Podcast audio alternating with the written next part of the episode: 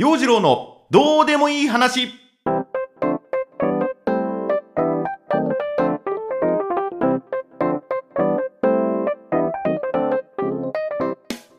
今週もやってまいりました。陽次郎のどうでもいい話。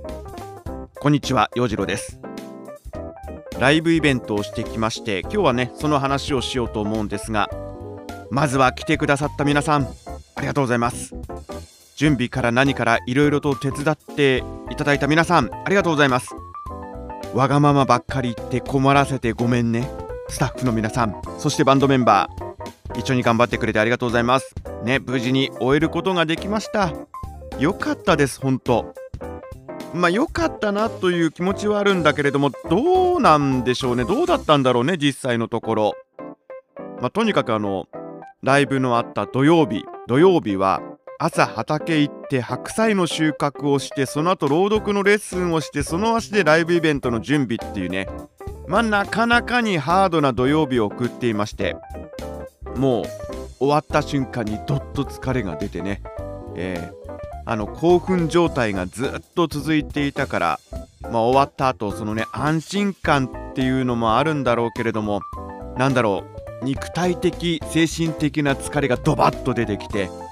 っていう感じ。なんかエクトプラズムからこ自分の魂が抜けていくようなドゥーっていう疲れた感じ。まあでもそれがねある種の心地よさというかその達成感みたいなものもあったんでそれはそれで良かったなと。うん結果良かったなと思うんだけどもね。昨日日曜日はグデッとしてましたね。グデッとしながらもまあ一応イベントのまとめの資料なんかを作っていたりして資料作りながらもあああそこであんなことやっちまったなーっていう風なことも本当ねいろんなことがね思い出されてきてどんどんどんどん恥ずかしくなってくるっていうね、えー、演奏の失敗とか、まあ、MC であんまり気の利いたこと喋れなかったとかね。もっとああすればよかったこうすればよかったみたいなことがどんどん出てきてまあ終わったからいっかっていう気持ちもあればいろいろと反省しなんか急に羞恥心みたいなものがね改めてこう湧いてきて恥ずかしかった記憶とか思い出してくる。まあまあまあほんと結論終わったからまあいっかーって感じなんだけど今日のポッドキャスト反省します。ちょこっと反省会してみます。陽次郎のどうでもいい話。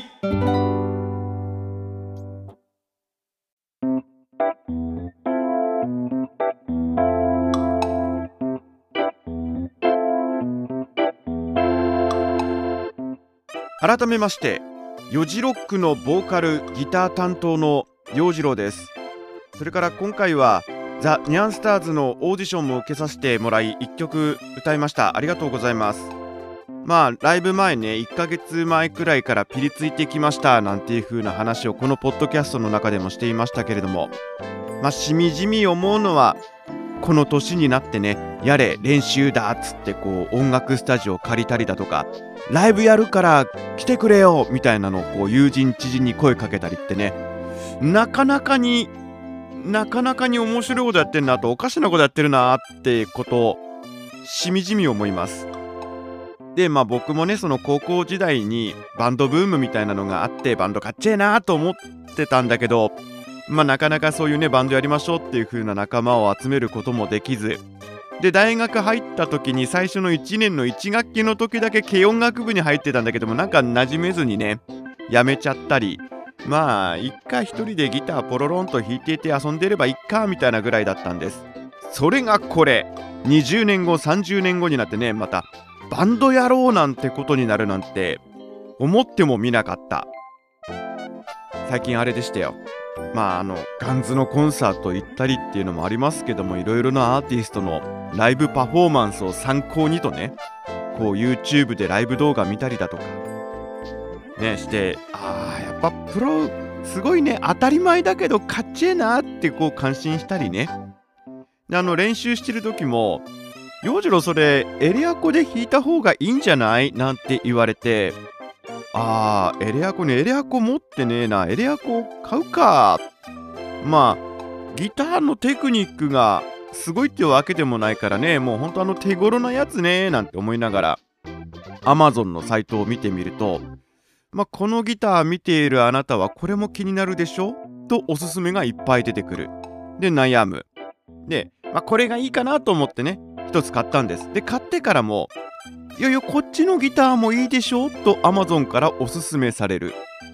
もう買っちゃったんだからいいじゃない、もう進めてこないでよって思うんだけど、出てくる。で、もう見ないよ。もうそんなね、楽器サイト見ないからね、あるからもうギター買ったから、あとはもうこれで練習するだけだからって言って、まあ一旦その楽器サイトとかね、通販サイト離れるんだけども、忘れた頃にその広告で、あなたさ、ギター探してたよね。分かった分かった。もう勝ったんだってみたいなね。なんかそういうこうなんだろう。せめぎ合いというかね、えー、押し問答押し問答とは言わねえか。なんかそういうのがこう繰り返されてて、はあ、ギター買っちゃったな今回のためにと思いながらもね。これをうまく活用しパフォーマンスで最高の演奏ができるようにと思ってはいギター抱えてました。で練習ね。あのバンドやるっていう風な時の話もねこれちょこっとね集まって手慰みで楽器弾いて終わったら一緒にご飯食べて音楽談義に花を咲かせてっていうまあある種の異業種交流みたいな感じだったんだけどももうライブ直前となるとねもうスタジオ2時間こもるよと。もう酒は飲まないよ。飯もないよ。集まって練習してちょこっと反省してはい解散。そんな日もありました。まあいろいろ聞くところによると今回のイベントにね出演するバンドさんの中でも1人でスタジオ入ってこそ練したりするねあの人もいたらしいっていうんでらしいっていうかあの偶然スタジオでお会いしまして「おお!」みたいなね「あなたもここで練習してたんですか?」みたいなこともありました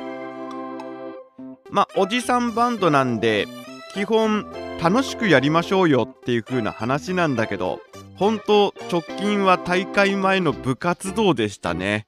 もうイベント前はすごいこのピリつき感というかあのねあれなんですよ。お前の実力じゃまだまだじゃ分かってんのか。はいっていうね自分の心の中の監督と選手がこうせめぎ合っていたりするっていうね。あのまあバンドそのものもピリついていたんだけども結構個人的にもいろいろプレッシャーありましたね。心の中の監督がいろいろ言ってました。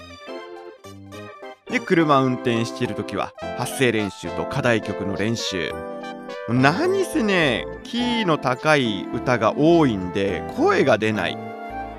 であのうちの人連れてねこう車乗ってる時もうちの人がこうラジオ聴きたいって言ってもいやあの歌の練習させて俺歌うからっつって。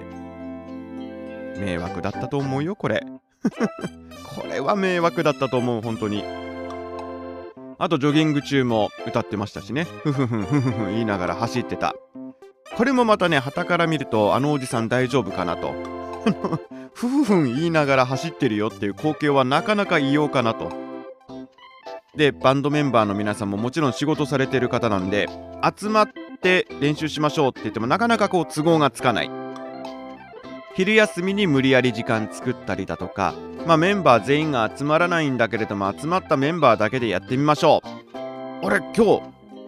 僕とドラムしかいないみたいなそんな日もあってこれ練習になるのかと思いながらもまあスタジオ押さえちゃったんだからしょうがないっていう2人でとりあえずね他のメンバーも来るかもしんないから来るまで練習してみるかとか言ってドラムとボーカルっていうね。おおそうかと思いながら2人だけだとあれだね音薄いね。やっぱさリードギターがじゃんじゃん来てさキーボードがメロディー奏でてさベースがゴリゴリこうね下支えしてくれてって大事だねなんて言いながら。薄いね2人だけだととかって言いながら練習したり。楽しかったです。そんな日々でした。で金曜日先週はね金曜日の夜に最後の練習してもうサクッと寝てねその土曜日に備えようと。畑仕事もあるし朝早いからもうサクッと寝ようと金曜日。思ったんだけど寝れない。緊張と興奮で寝れない。うとうととしてあ寝れるかな？寝る。ふわっと目が覚めてああ何時？午前4時。もうここから完全に寝れなくなる。ワールドカップのサッカーの中継をスマホで見始めちゃう。あれはアルゼンチンのね勝った試合かな？アルゼンチンとオランダの試合だったっけね？これがなかなかに荒れた試合で。おおおおおこれどうなるんだこの試合と思いながらこれはこれでまた興奮しちゃって完全に目が冴えてしまう。PK 戦に入ったところで畑に行く時間になっちゃったんで準備して出かける、そんな土曜日の朝ですよ。全然すっきりしない。全然もうドヨーンとした朝を迎えました。でまあ午前中いろいろそんな感じでねお仕事したりなんなり用事して、えー、お昼はメンバー同士でそば食べて会場のライブハウスに行っていろいろ打ち合わせ。でリハーサルも結構ね全力でやっちゃったんでもう本番前にどっちり疲れてしまって本番のことはよく覚えていません。まあギターも間違えました。一部歌詞も飛んじゃった。うん。まあこの辺のミスはねあるなと。想定していたんで、まあ、ここはちゃんとリカバリーできるようにしようと。想定外だったのが思いのほか緊張してねすごく足が震えていたのは覚えています。多分ねあの MC でも私今生まれたての小鹿のように足が震えていますみたいなこと言ってたと思うんだよね。まあ30分の演奏時間あっという間でしたし MC でもね一応喋ること考えていたんだけど何喋ったのかうんまあ一つはまよく覚えていない。あのここ笑い取るところだなと思って狙って喋ったんだけど狙うとダメだね。全然笑えてなかったし。いや今回ね何がダメって MC が一番ダメだったかな。えー、気負っちゃったところあるかな。多分ね。まあまあまあ終わりまして振り返って思えば刺激的な毎日でした。ねやってる時はもう早終わんないかなと思ってたけど始まっちゃうとあっという間に終わっちゃってね。あこんな感じですぐ終わっちゃうんだなーとね。またやりたいなーなんて思いも残ったりして不完全燃焼です、はい、正直不完全燃焼です。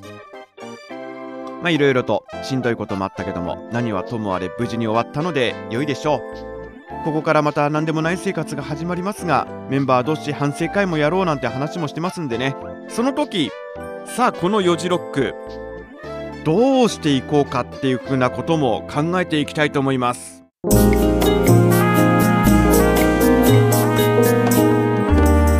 陽次郎のどうでもいい話。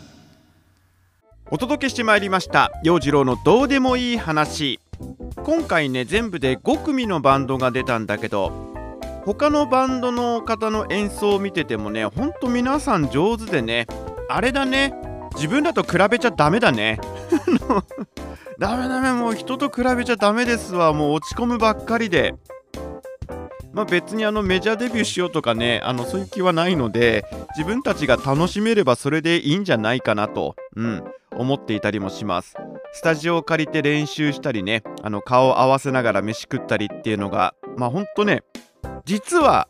貴重な時間だったりするわけでまたそんな感じの部活動ができたらいいなと思っています。あと本当はねあのライブの時ね白いワイシャツ着て演奏しようかなと思ってたんで白いワイシャツ着てたんですよ。で昼そば食べた時に思いっきり俺汁飛ばしてて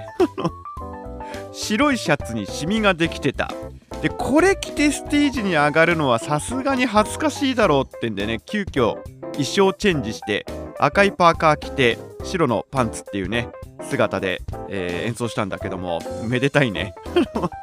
紅白な感じで非常にめでたい感じの舞台衣装でステージ衣装で演奏してました。ね写真を見てみるとあなんかめでたいおじさんだなと思ってね。こんな感じに見えてたんだと思いながらはい。振り返りのそんな写真なんかも眺めていました、まあ、思い起こせば陰キャな洋次郎少年があれから30年の時を経てこうしてバンドができたこと無上の喜びです。改めてありがとうございます。本当に今回ねもうほぼほぼ私のジャイアンリサイタルだったんじゃないかなと来ていただいた皆様感謝感謝です。これからは地下アイドルならぬ地下おっさんバンドとして頑張っていこうかなと思っています。もうねあれです。チェキとか取り放題です。まあちょっとバンドの方向性は今後また考えていこうかなと思ってますけどもね。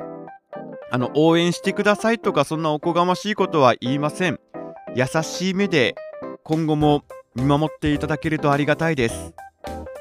陽次郎のどうでもいい話ポッドキャスト今週こんな感じで終了です。来週ねあれ喋ろっかな。洋次郎のどうでもいい走りで。久しぶりにジョギングランニングの話でもしてみたいと思います。